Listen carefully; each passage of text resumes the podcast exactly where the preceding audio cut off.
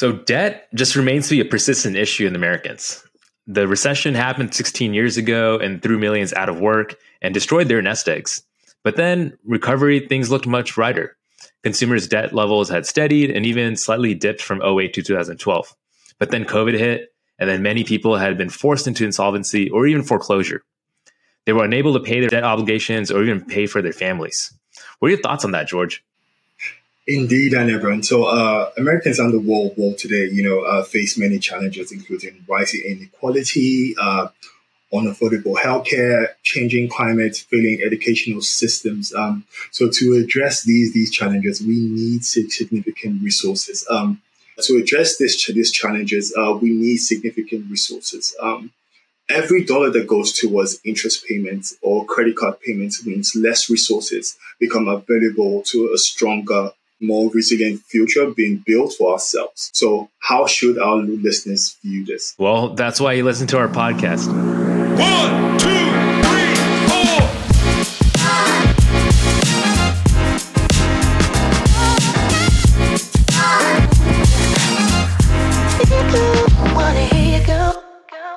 Welcome to another episode of the Dapper Dollars podcast, where we answer your financial questions, but a bit with style. We're your hosts, George and Anirban. So, George, what are we talking about today? Of course. Uh, so, this episode, we will be discussing uh, good debt versus bad debt. Uh, there's certainly an, an, argument that's to be made like no debt is good. You see, um, but borrowing money, taking on debt is the only way actually people can make purchases. For example, you want you want to get a big ticket item like a home, um, a car, even to get a degree. Um, while those kinds of loans are usually justifiable and provide value to the person taking on the debt, um, there's also another end to that spectrum that involves debt that is taken on carelessly. Um, so that's what we hope to discuss and have conversations around. So, who do we have the pleasure to introduce as our guest today? Today, we have the pleasure to have Paul Adamson. Paul is a finance manager and a site controller for Amazon, and it is a co president of one of the biggest affinity groups, the Black Employee Network, also known as BEN. Paul is a graduate of the Morehouse College with a degree in accounting. He is a former investment banker that worked on using debt effectively to purchase companies. He helped his family members eliminate over 100K in debt in a year and grew average credit score of his family members over 150 points. So, welcome, Paul. Thank you, guys. Appreciate you having me. So, to get this conversation started, I wanted to start with a fun icebreaker question. Uh, so, eh, let's just say if someone transferred over $10 million to your bank account, uh, what would you do with that money? Man, uh, first I'll check to see if it was real, right? Uh, pinch myself three times to see if I was dreaming or not. Uh, and then once I found out it was real, uh, I definitely retire from corporate America and go full fledged into creating uh, pathways for generational wealth by opening up a financial literacy center um, here in Atlanta, also in my hometown of Boston. And with those proceeds, of course, I'll be able to uh, develop capital deployment programs to help entrepreneurs kind of start businesses, but also just providing free educational resources and um, and, and money to support the community development development and um, help people get better overall around how they manage money and put themselves in better financial situations. I'm glad you mentioned that if it's real or not, because you could also say, who is it from? Like, it could be an ethical question too. True, true, true. Uh, so, yes, that, that is actually a brilliant answer. And that's also good, it's a perfect um, segue to what, uh, you know, the main question should then be. So, obviously, one of your main passions, Paul, is, is promoting financial literacy uh, from a community level to amazing workshops. I've seen you lead as well uh, for several employee resource groups within you know companies and stuff like that. Um, so, in your definition, um, can you speak to what good debt is versus bad debt? Sure. So, good debt versus bad debt. A lot of people put it around like kind of the asset itself or the product that you're purchasing or even the rate. Um, but I'd like to keep it even simpler than that bad debt is simply anything that you purchase without a plan using someone else's money, right? Um, so if you're doing anything, especially if you're using someone else's money, which is basically what debt is, if you don't have a plan, then it's bad. If you do have a plan and you have an effective plan, you can always make good decisions using other people's money to what we call as, as leverage to do the right thing to create economic prosperity for yourself? Man, that's good. I love that because there's so many people, and I think it's just media in general, where debt it just seems like a, a has a negative connotation to it, but it's how you said it. It's it's in the, in the at the end of the day, it's someone else's money, and if you have a plan on paying it off, then then it's good debt, right? So then let's get to the meat of this, and I think that's why a lot of listeners are listening to this episode how can somebody assess whether this debt is good versus bad? Got you right. So I like to break it down in a couple of couple of facets just to make it digestible, right? So the first thing you're going to look at is the interest rate itself. No matter what you're buying, if you're looking at something, is this rate better than what the market can afford me? Uh, so when you think of it this way, if you have a, a loan that's at three percent and the current market rate is at six percent, that's good debt because you have debt that's lower than what it would cost someone else or yourself if you would go out to buy that same thing using debt right now, right? So that's the first qualifier. The second qualifier is utility, right? Are you buying assets or are you buying luxury items? Can this thing actually bring you what I like to call cash flow, right? Can you make money off of this item? For instance, are you taking out debt to go for education, which is going to hopefully get you a high paying job, which is going to bring you more money? Are you buying a rental property? Are you buying a business? Are you buying, you know, a home that's going to appreciate in value, that's going to allow you to then be able to take out cash from the equity that you accrue within that home, right? That's the second qualifier. The third qualifier, of course, is will this improve your quality of life? And this is a piece that a lot of people don't talk about, right? So, for instance, I like to look at quality of life from a couple of different facets, but as it pertains to us as Americans, right, a lot of us have been working from home. But now that's starting us to have us get back into the office and people are going back outside more. Some of you guys have been operating with one car households. What if you need another car to alleviate that pressure of sharing those burdens, right? How do you get there? Is that going to improve your quality of life, allow you to have more sleep, which I, I put a high premium on sleep. I don't know about you guys, but if it's going to save me an hour in traffic, right? If I move 30 minutes closer to the city, I, will I be in two hours per day? When you add that up, that's eight hours per per week thereabouts. You know, given an hour and a half of traffic thereabouts. Sometimes you add that up ac- across the course of the year, that might be almost like three four weeks of pay, right? if you add in the sleep and the traffic factor. So that's a piece that I like to add into the analysis when I talk to different people that I try to help make decisions around what debt they should acquire and how they should go about acquiring it. So if you do those three things, you should uh, always be able to find a way to see is this a good decision or is it not a good decision to acquire this this object with debt. Wow, that, that definitely makes sense. And I'll say uh, it definitely aligns with what we're trying to do here, you know, within this space where we are sort of correlating finance and lifestyle. So most of the choices you make uh, from a financial perspective, how does that flow into your lifestyle? So so what I take away here is like just that plan and execution. Like you plan about, okay, this is what I plan to do with this money and you go ahead and execute. So that alignment does just make sense. So cool. Uh, so uh, highlighting on the word, there's a word, very important word that I'm pretty sure our listeners would want to know, leverage. Um, can you share uh, some perspective on what the pros and cons are within that concept, basically?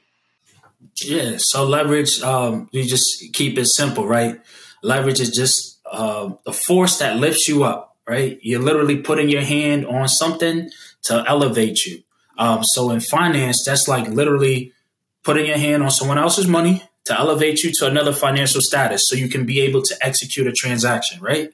Um, and other other way that people say it commonly is using other people's money or the OPM acronym that everyone says or credit, right? So that's the same same thing and it's all analogous. At the end of the day, Leverage just helps you get from point A to point B faster. And just envisioning climbing on a wall, you putting your hand up on a wall, you using leverage and a force to lift yourself up to get over the wall, get over the hurdle, um, and, and that's all it is. We we make it more complex than what it is, but it's simply just using the tool of debt to get you to a higher economic status.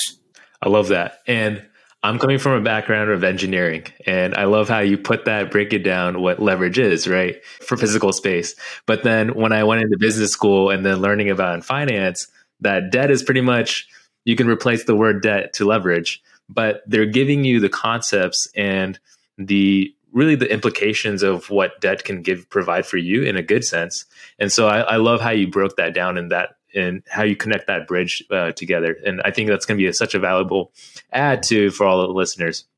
So then you mentioned about, you know, it can get us into good spaces, but also there's a lot of people who fall into bad debt. So like you know, like breaking it down simply and I like I like how you always put things into simple terms. How would you avoid falling into bad debt? Like what are some commonalities that you've seen that people kind of uh, steer towards and they should steer away from? So, like I said, we talked about the good part of leverage, but too much of a good thing is a bad thing, right? Just keeping it simplistically. If you take on too much leverage, you'll topple over, right? So, the example I like to use is uh, say if you had a flat tire and you're in need of help, right? You got to lift that car up. Essentially, you're using a, a jack to leverage the car up. If you leverage it too high, eventually you'll tip the car over and you'll be in a worse situation than where you are with that flat tire. Um, that's what people do sometimes when they get over their head or apply too much force or they use too much of that tool. They get over their heads and it ends up flipping over their situation. So instead of it being a positive outcome, it becomes a negative outcome. Um, essentially, what you need to do is understand what's your tolerance to take on debt, and that comes in with the planning aspect, right? Um, so a lot of times uh, the easiest concept for people to get this is what their debt to income ratio when they're looking at buying mortgages right how much percentage of your income is going out to service debt or service your leverage versus how much you have to actually live upon for other different things, right? Um, so you want to maintain a healthy ratio, and they give you like different benchmarks, but of course, it's all personal to how your lifestyle is, of course, and what is tolerable for you. But there's standard things, like for instance, you shouldn't probably spend more than a third of your income on housing, right? Whether that be for short term liabilities, forms of debt like rent, or long term, like a mortgage, which was the leverage that you use to acquire the asset of your house, right? So it's all about being smart and knowing what you can and cannot handle and manage. And if you don't know how to, manage it, there's no shame because a lot of people don't. You just reach out to a professional to help you get some advice, or like everyone does in this generation, tap into your favorite podcast like Dapper Dollars. I appreciate that that end plug. Thanks, thanks for that. And, just speak, speaking to that, obviously, one of the things that that led us to again create the space was a lot of people don't have that. What I say, comf- comfort to speak about money, and you know, people get they sink into debt without like knowing when to reach, like you know, raise their hands up and say, "Hey, look, I don't know what I'm doing." So, how how can these concepts actually be applied? Because um, the reason why bad debt is so pre- prevalent is just people don't have that knowledge, that understanding to know, okay, this is where I stop, this is where I draw and the line, this is where I'm actually over leveraging myself. Um, so from your experience having like, you know, held like, you know, workshops and like trainings and seminars, like what would you say are concepts people should start to apply to actually know better. Yeah, I think the easiest thing too is you make it relatable to other things that people readily get, right? So if you were sick, you would go to a doctor, right? You wouldn't question the doctor if they gave you advice. You wouldn't ask your mom over the doctor's opinion, right? So that's the first thing. So when we think about financial health, we have to be real and look at ourselves and say, are we financially healthy? And if most people, if you don't know, what do you do? You go seek out a professional. So you try to relate it through analogy to people. Um, but also, like a lot of things when it comes to money, is just like psychological factors that we face. It's all about how someone's mentality around money is, and how do you change that? Is simply by asking for help with people that you feel comfortable comfortable with having this conversation. And if that that person doesn't have that information in and of themselves, there are plenty of different resources that you can get so you can feel comfortable that are available widely. For instance, Investopedia, or if you go through YouTube and you just type a, a search of a, a, topic, or again bringing it back to the podcast. Um, but even outside of that, uh, it's just about um, even going to your banking institution and looking online. There's plenty of free resources that can get you comfortable to where you can ask. But essentially, all of these things are out here. It's just about people just changing their mindset. And you can only change your mindset when you become in a space where you feel comfortable and put that pride to the side. Um, a lot of things around money is more of a mental health issue than it is an actual application of the processes because one plus one is always going to be two. 10% is always going to be 10%, no matter if it's 10% of 100 or 10% of, of 100 million, right? The math will always be the same, but it's our relationship to those numbers, to that math, to that process, to that transaction, to the stock market, to the stock market effects. These are all emotional reactions that we have based on our mentality. So that's one thing I also want to bring up is uh, fin- you mentioned about financial health, and I want to talk about credit scores. And so um, in the previous episode, we've talked about credit scores and how international people, like some other countries, don't really rely on credit scores. And so some people who are new to America uh, understand that this is a new concept. So, you know, how important is it? And also, like, what can it determine for your impact on your life? So, credit scores are super important because that's going to determine, at least in America, how much that debt is going to cost you or how cheap you can get that debt in comparison to someone else. So, for instance, I'll put it this to, to keep it simplistic, right? It's like having an A student versus having an F student. If you were a teacher and you had to have someone represent your class, right, and you're going to give them responsibility, who would you give that to? The student with the F or the student with the A, right? Um, so it's the same thing um, when we think about credit. So that's basically your grade in terms of how well did you manage the responsibilities or the assignments that you've been hold, you've been beholden to account for other people's money, borrow it, and give it back. Um, but the the good thing about credit outside of like the educational system is you can actually give someone your good grades. You can actually give someone your answers, right? And that's called like creating authorized users on your on your different debt profiles if you have really great debt. And that's a tool that I use to change my family's life.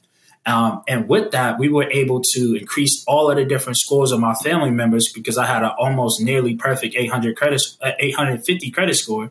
Um, and I was able to give all of those guys the gift of my credit history. They were able to refinance their debt, get better pricing, lower their monthly payments, be able to pay additional funds what they were paying at currently, and be able to eliminate debt effectively because the debt formula is pretty simple. It's payment times interest times time. And if you do that across time, if you're able to reduce your interest rate, paying the same amount, you'll be able to reduce the principal at a more accelerated rate. So this is why that's super important. So your credit score will determine not only how much leverage you can take, also how at which price point that leverage is going to cost you, and it can be significant over time. Still going off of this topic, um, I wanted to bring some awareness to our listeners. Like, if someone is in a pretty bad credit score, let's just say, how hard is it? You know, the strategy gave us about the credit authorized user. If they didn't have someone like that, how hard is it to get back, or is it easy? You know, what what is the strategy behind that? Um, I like to say it's simplistic, but it's difficult, right? Um, and it takes time. So you have to be able to one take a full holistic assessment of where you're at, get a financial checkup, understand what debt you owe, what income that you have across the board, and map that out. And this is something I had to do because I was the first person in my family to really understand financial literacy at the at the level that that I had learned it at. Um, and I would say you can do certain. There's plenty of methods, right, that tell you how you can go through it. The easiest one to get out of debt is the snowball method, right, which is you you rack and stack your your outstanding liabilities, your debt. So if um, based on the amounts and based on or either based on the total amount owed or based on the interest rate of that debt owed. Or you can do which is kind of more of the hybrid approach, which is you take the highest interest rate that you have with the lowest amount so you can pay that off first, and then you cascade the amount of payments that you would pay at that top level down until you eliminate everything. And the more that you pay off, the bigger amount of money that you have to pay it off. But again, having debt in and of itself isn't bad to harken back to where we were at in the beginning of the conversation. So in our environment now with inflation, you had increased rates in terms of what debt is. So if you're getting money that's cheaper than what you can borrow it at, there's really no no rush to pay that debt off. So again, if I can borrow money at 3% and I can lend money back out at 6%, I can make 3% difference, right? That's all the bank does. So essentially, I can act like how the bank does. And I don't know about you, but I think banks are pretty smart because they've been around for over hundreds of years here in America, right? So if they've been doing this successfully for hundreds of years, why should not do it once I'm in a position to do it? So that's the thing I would encourage people to do. Snowball snowball method until you're at a point where your debt that's outstanding, or another term for that is your weighted average cost of capital. But without getting too deep, if that is lower than what the current market is, then there's really no rush to pay that debt off. You can service it, service that through different means, um, and be able to maintain and use your cash in a way that can bring you more money than you would save by paying off that debt and the interest that would accumulate from paying off that debt. Hey, if you've made it this far into this episode, George and I want to give you a big thank you.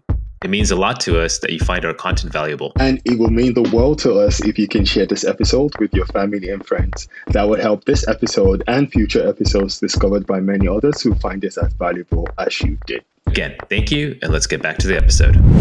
And just a quick thing to our listeners if you're starting off early in your financial journey, pay off that credit card debt. That's you don't want to get into that trap and kind of go through uh, kind of an uphill battle. Yep, because credit card debt is is always higher, right? It's always at least fourteen to fifteen percent, and there's different strategies that you can even do with that. The better credit that you have, you can even balance transfer to zero percent credit cards and eliminate fourteen percent credit interest being built up over a certain time horizon. Um, but there's a lot of different things you can do, but ultimately you just got to pick the method that you can stick to consistently and that's always the best method I would say for each individual. The one you can actually execute towards is the best plan. I agree. I think you know it, uh, part of in the beginning part of your response to everyone's questions, you mentioned key uh, being financial health. Like so, can you recommend to listeners who are really looking to be proactive about this? Are there is there are there any tools out there they can use to go have like some sort of financial health assessment? Because I know a lot of people are saying, what is debt to, to income ratio? But where is where they can go and um, check out, do research, and actually and proactively um, assess themselves? Sure. So the first thing is looking at looking at your credit score. Um, so one of the easiest tools that's free and publicly available is like Credit Karma. You can go and check out your credit score, you can actually see quickly what's on your report. The other thing is all of the credit bureaus actually offer free credit reports on an annual basis, and you can pull that information and see what's exactly attached to your name. Uh, the third place I will look at is if you have a 401k at your job, you can actually go into it. Most people use either like Fidelity or Wells Fargo. Fidelity is probably the more prevalent one. You go and look on there, and they actually have are you on path to retirement planners, right? And you can see that for free and see where you would be at based on your age and different things. Um, and don't get discouraged if you're not on path. It just means that this is what typically the algorithm would say is is ideal. But everyone goes about it the, any way that they can. But I'll say if you do those couple of quick things, you'll get to see exactly where you're at in real real time. Um, and the last piece is then looking at your bank account and going through it. Three months probably worth of transactions. You can go on any banking app mobile banking app and you can pull out your last banking statement and look through what you spent money on. Did you make wise decisions? And actually see what you spend your money on. And then from there, you'll have a holistic view of how financially healthy you are. And then the very next thing you do is ask for help, create a budget, create a plan, strategize, and change your money habits. I wanted to bring in a reference to an episode that we've done before, and it's talking about you know, attending graduate school or just school in general. But you also mentioned in the beginning how you said a student loan can be um, a good debt. I think it could be also a controversial topic because it just depends on like if it can get you the right job and give you the payout for the loan that you took out. You know, so in your, I mean, I kind of shared my opinion on that, but um, how do how do you look at student loan debt? Um, you know, the good debt versus bad debt type of conversation. How would you explain that to somebody? Let's just say if your kid happened to ask you, um, "Should I take this loan out for this particular degree?" Yeah, it's it's all about what you, what are you planning to do with your education, right? So it doesn't even have to always be a high earning field, right? So, for instance, if you want to become a social worker, cool, become a social worker. We know the average salary of a social worker isn't going to be the same as a software engineer. Um, but there are means to service that debt. Like I've said, it's all about the plan. So um, you can use other people's money in terms of leverage to actually service your debt, like some of these repayment programs for like um, people who work for government agencies or people who work for nonprofits, right?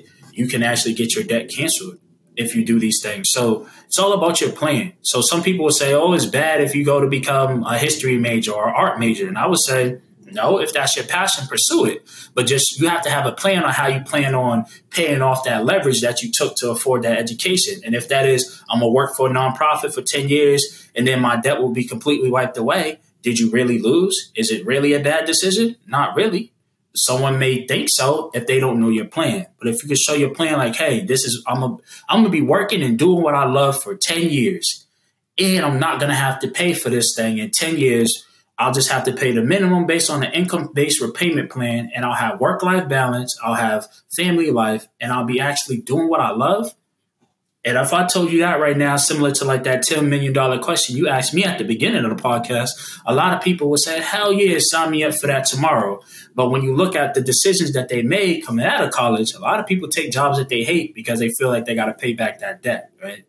Yeah, I, I, agree. I think I think you can see a lot of people uh they feel they are I think that's what that's what causes the the, the mental burnout because a lot of people are stuck in jobs they, they felt they had to do and get because like hey look I have this debt stare staring right at me and I need to get at it so in the end I like how you sort of advise like hey look pursue your passion um, but with a plan uh, do you understand what I mean so so that definitely makes sense. And the thing I would add to that is even nonprofits make money. If you look up a Form 990 and you look up some of your bigger nonprofits, the people who run these things make millions of dollars to do this, right? Like, look at United Way, for example, right? They, $4 million as a CEO running of the United Way. So, like, when people think about like art teachers and different things, like, they don't make no money, I'm like, that's because they didn't have a plan. Because if they did, I know a guy who makes 4 million, right? That is true. Awesome. Uh, so uh, I know you obviously, and you know this is this is also like more like going deeper into like the strategies, you know, to, to pay off debt. Um, would you say it's it's advisable to like I know I, I appreciate you kind of speaking on like you know again using doing like a balance transfer. A lot of people don't actually know um, that concept. Um, but do you feel like you know the current financial like environment, like like the ecosystem? Do they give people that ability or that means, or you feel like again it's a lot of smoke screen covering up like uh, like that attitude towards like you know this is a strategy that will make you pay off debt faster. But do you feel like because again they make money off your money? Do you understand what I mean? Do you feel from your experience or from what you've seen through like the workshops you've held, um, is that something that that is happening as well? I, of course, the game is to make money, right? A bank makes money by lending out funds to someone for a fee, right? That's the interest rate. Um, but they are all in competition with each other, right? So as long as you play the competition against each other, you can always find a strategic advantage or something that works for you, right?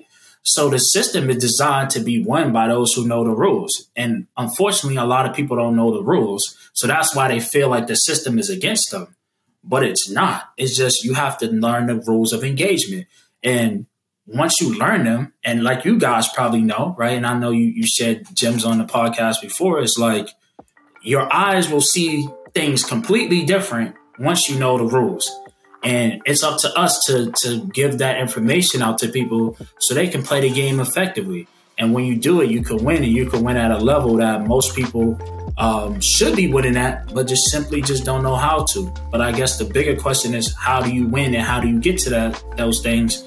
And I'm just to keep it very simple, the same way we've been pointing it back to different things. Education, reach out to a professional. Um, tap into your favorite podcast like Dapper Dollars, right? Go on YouTube University. Uh, reach out to a peer or colleague that you see or you hear about who, who works very well with money. Or even simpler than that, if you're working for a large corporation, you have a finance department, you have a treasury department, you have an accounting department, you have a payroll department, HR people. Go talk to those people and figure out how they manage it for a company. Because if it works for a multi-million, multi-billion dollar company, it should work for your company, which is a thousand dollar enterprise you, right? So that's the way I'll, I'll, I'll look I'll look at it too, right? Just keep it simple. Just go ask for help for the people who feel comfortable. I like that. And maybe there's listeners that value themselves differently, not just a thousand dollars, but but you're not compared to an Amazon or something. That's what I bet, right? We we we all are our own businesses, and when we start looking at it that way, if it works for the best of the best businesses, not saying that we aren't the best of the best people, but I know I'm not a trillion dollar company.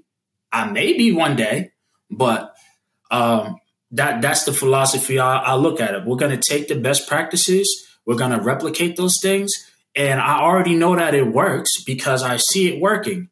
If it didn't work, like an Enron situation, these people would be in jail right now. But obviously, it's working. Yeah, I like that. Hey, um, I wanted to understand your take on this.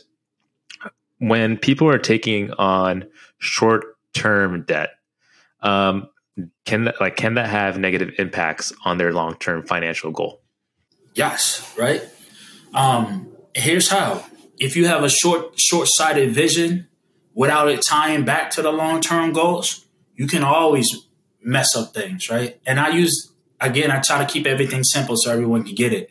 Uh, say your long-term goal is to lose weight and you're working out and you're doing things, you have a strict meal plan, you have a strict workout schedule. Short term, you may have a celebration that comes up. Say it's a birthday party and you want to let loose and you have a couple of drinks. Then you have a couple of slices of cake. Then you have some fried food and different things. Then you have a couple more drinks because it's a birthday and that's what you do. All of those different calories and different things may spiral back those cravings that you have and that you were able to suppress by the discipline that you were able to put across for those two, three weeks, knowing that you had a six month weight loss plan, right? And that may derail your long term vision. So bring that back to a financial um, standpoint, right? You may have a short term event like Christmas and you want to buy gifts and you want to do all these different things and you want to celebrate and you overextend yourself financially to satisfy everybody during Christmas and that may affect your long term goals, like becoming debt free, being able to buy a house in the next six months, being able to actually um, pay off your car loan or something of that nature. So it's all about making sure you have enough things to sustain you in the short term, but don't let the short term affect your long term just by making bad decisions that satisfy you temporarily but won't sustain you in the long game. Well, that that is cool, and that sort of just leads me to a question that has just been in the back of my mind. What are your perspective on the current buy now, pay later concept that's just been? I think it's just literally everywhere. Uh, so, what are your thoughts on, on that? Do you think it's is something that's here to stay, or yeah, I, I would love to hear what you think. It's leverage, baby. That's what it is, right? Um, essentially it allows people to afford things in a manner which they can't afford it. But that's the trick. You probably can't afford it. That's why you have to break it up into those different payments, right?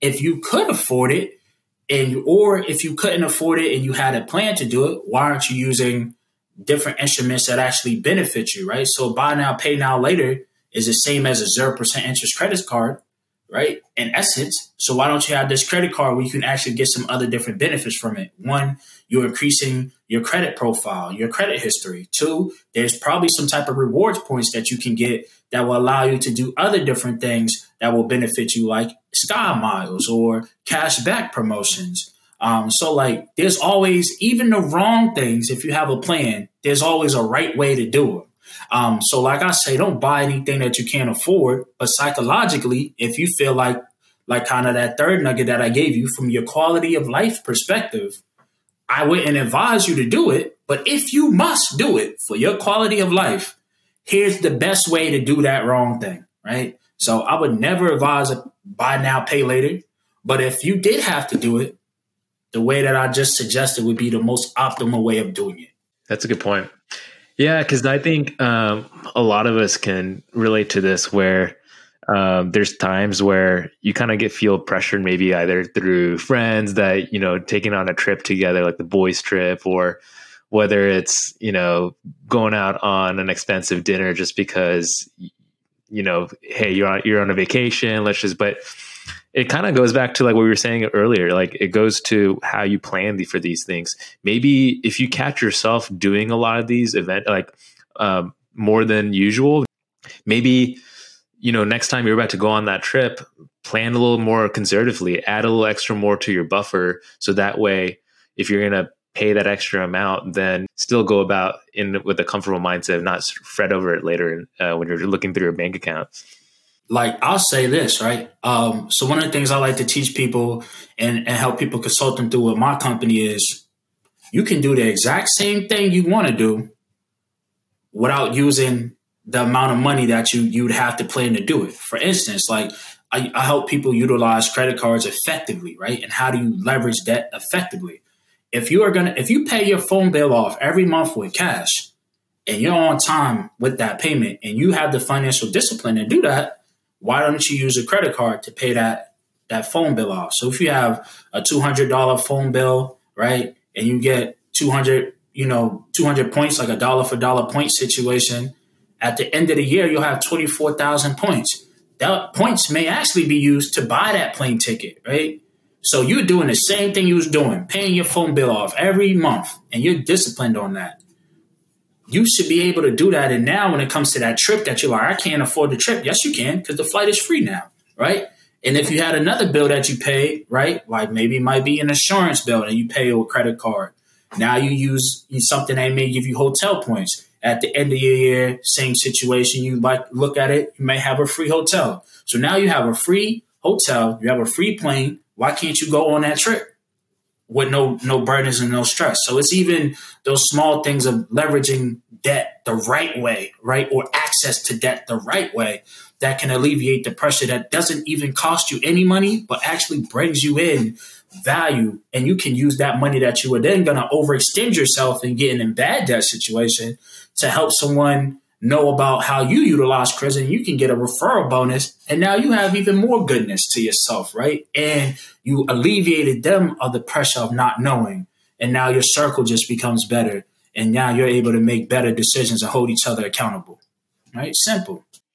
And I'm a big advocate on paying those like large monthly items off of a credit card I know I wish it was like rent or mortgage. You can put it on in your credit card, but they always charge you that extra little fee and it just kind of adds up. You don't want, like, at least I don't personally do that, but yeah.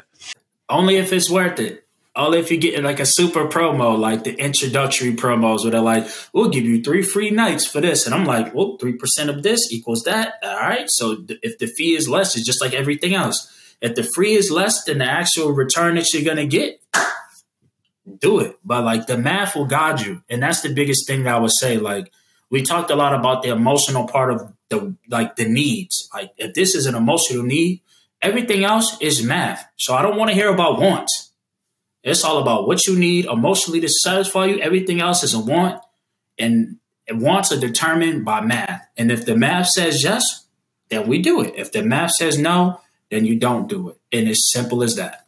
And that right there, ladies and gentlemen, he just explained arbitrage. That's so cool. And I, I like how uh, discipline uh, aligns with delayed gratification because a lot of people, because they just want that now and they tend to forget, like, hey, if I, like you said, planning a trip is coming up in 12 months, why don't I start to put things in place? Like getting those points and those points I can use to pay it.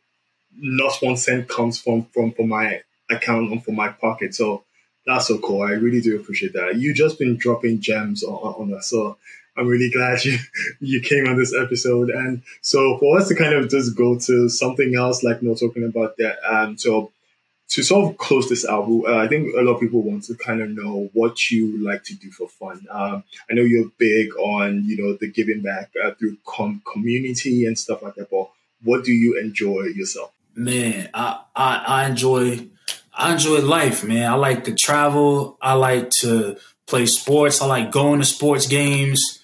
Uh, poker is one of my passions too, right? So uh, you probably won't hear that from a lot of finance guys, right? But like, I like the math. I like the risk. I like the psychology behind the game, right? So it allows me to to practice risk theory in real time, right? Uh, in a way that's sociable. Um, but yeah, also I like to cook. So Uh, if you really think I'm nice with the finance tips, you should see me in that kitchen because um, I'm, I'm A1 there. Um, but ultimately, um, I'm just a guy that's just a common guy from Roxbury, um, Roxbury, Massachusetts. For you guys that don't know, that's a part of Boston that that just likes hanging around with his family and just helping people, man. That's so cool. I think I think we should definitely have a cook off because uh, cooking is, is, my thing too as well. So. You don't want that type of problems. we definitely will. Hey, so thank you for being on our show um, and also really sharing your thoughts and the gems. Um, how can our listeners get connected with you? Sure. Um, so, got to do as plug Brandon. So, 247K is a company I created. Uh, is intentionally named uh, after the wealth gap that I, I, noticed when I read this article called The Color of Money. So, you can find me at 247K Investments on all social media handles. I also have a website. You can sign up for a consultation. I'll be happy to help you create a financial strategy so you can do whatever you want to do, whether that's get out of debt, whether that's set yourself up for financial success, whether that's even having that conversation of, of what you should do next or how you should get started. Um, so I'm always here to help. Um, and of course, also catch me on LinkedIn too. Um, first name, last name. And I'm, I'm, I'm always here to, to give free gems or if, if you would like to become a client, always there to help you professionally as well. Hey, out of curiosity, how'd you come up with that name? Oh, so 247K is directly named after the wealth gap that I, I read about. So there was an article called The Color of Money, which was done by the Federal Reserve Bank of Boston, talking about Boston's neighborhoods and how the disparity between the wealth of people of the majority and then people of color. So the average net worth of a white family was 247,000. The average net worth of a family of color, whether it be Hispanic, non-black, or black or Caribbean black, was eight dollars. So essentially zero, right? So the wealth gap between white families and families of black and brown descent was 247,000. So I don't get mad. I don't get bitter. I get better. So I said, I'm to do something about this. So I created a company to directly target that by building community and education, dropping gems like like we've done on this podcast. But ultimately, just keeping it simple, decoding and demystifying the financial services industry so people can make better decisions around money and better their family and close that wealth gap one family at a time.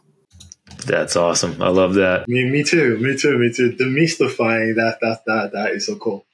Yeah.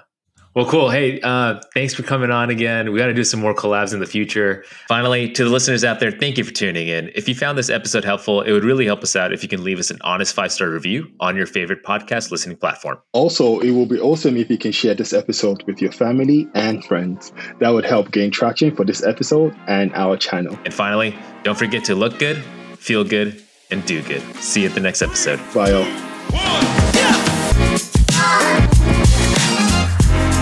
you.